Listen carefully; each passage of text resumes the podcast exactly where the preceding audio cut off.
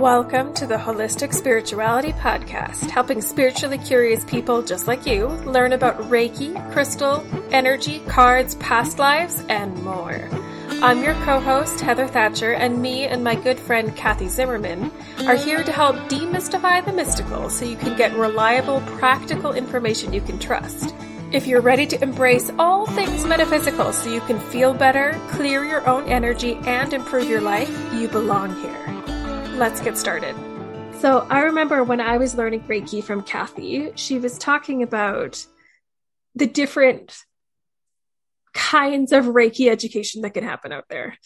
There's definitely, uh, because it's not a regulated profession, there's definitely a spectrum of competency that gets taught. So we just wanted to do an episode about what to look for in a Reiki practitioner because there's a lot of people that get trained at like your local yoga studio or even online. And there are some really excellent people out there that have been trained at a yoga studio or at online spaces or whatever. But there's also a lot of people that you maybe didn't want to trust your energy to. So, Kathy, why don't you elaborate a little bit about what to look for in a Reiki practitioner? Yeah, I think um, when you, the first thing, as soon as you realize that there's no governing body to really regulate um, who's teaching it, how they're teaching it, there's no formulated book that go that you need to go through. Um, yeah, it, it can make a huge difference. You got to think that whoever you are entrusting um, to do your Reiki for you is actually sort of meddling in your energies and hopefully aligning and fixing them um, so that you feel better afterwards. If someone is um, maybe not as competent, you really do wonder what damage they can kind of do in there.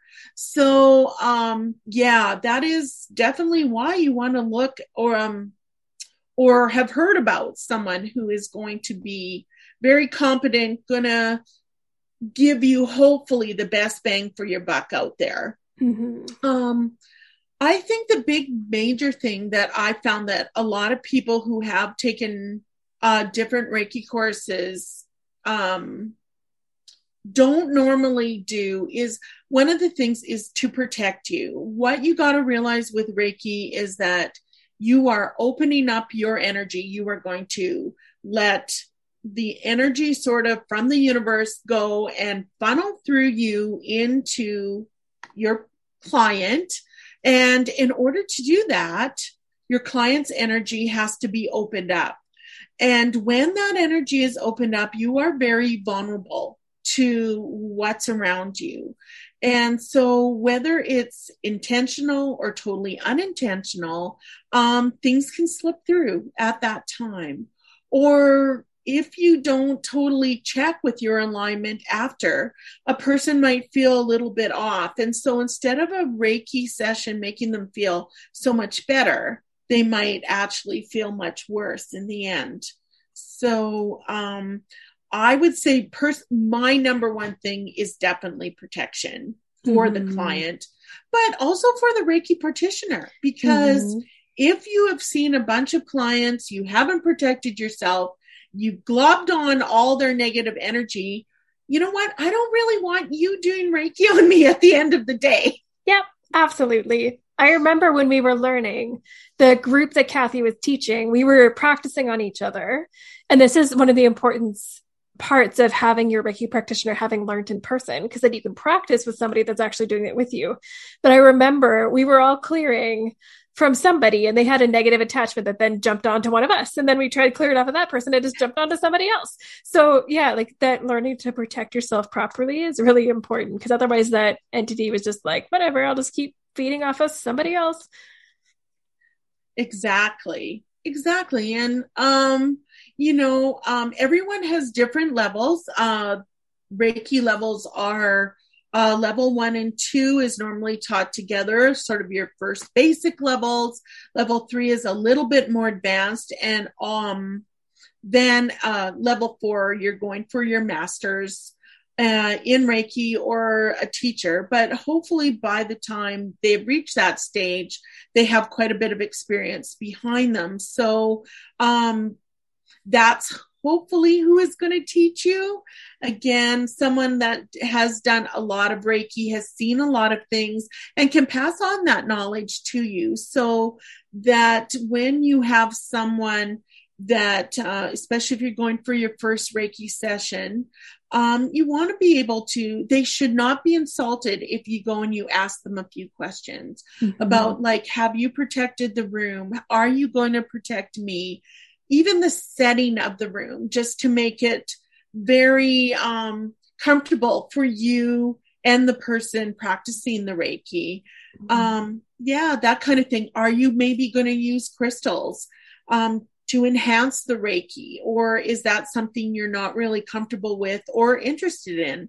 So I think there's a little bit of discussion that really should go on before, um, yeah, before you begin a Reiki session.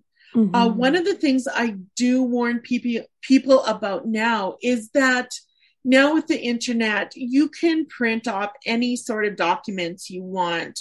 So if someone is going and they're showing you, oh, yes, well, look at my Reiki documents on the wall. I have level one, two, three, and whatever.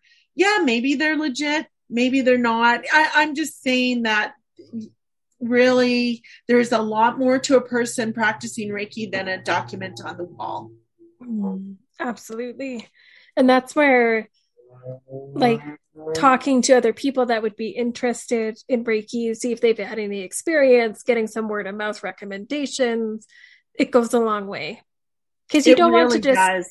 throw money at somebody that doesn't know what they're doing.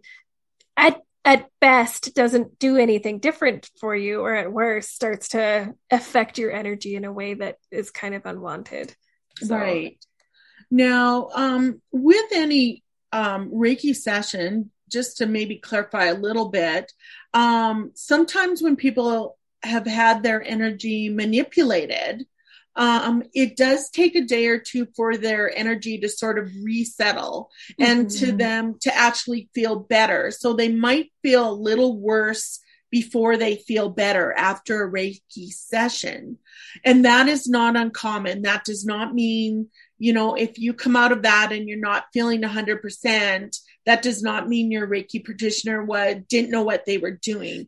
It's just maybe taking a while for your energy to readjust. Mm-hmm. Such a good point. Mm-hmm. I remember after you attuned me to the Reiki master teacher level, it took me three days to recover. I felt like I had the flu. right, right. Yeah. yeah. So um, you know, sometimes it is just that simple. So, mm-hmm. um, you'd like to give everyone the benefit of the doubt, but um, I have sat in on many Reiki sessions where the teacher has asked the people, "Why are you learning Reiki?"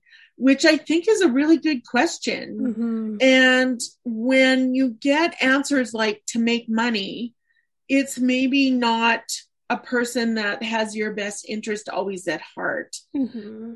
So, you know, just something to think about. And I'm not saying you always have to use your skills for free. I'm just saying that why did you actually, what was your passion for actually learning Reiki in the first place? Mm-hmm. Absolutely. Something you should think about.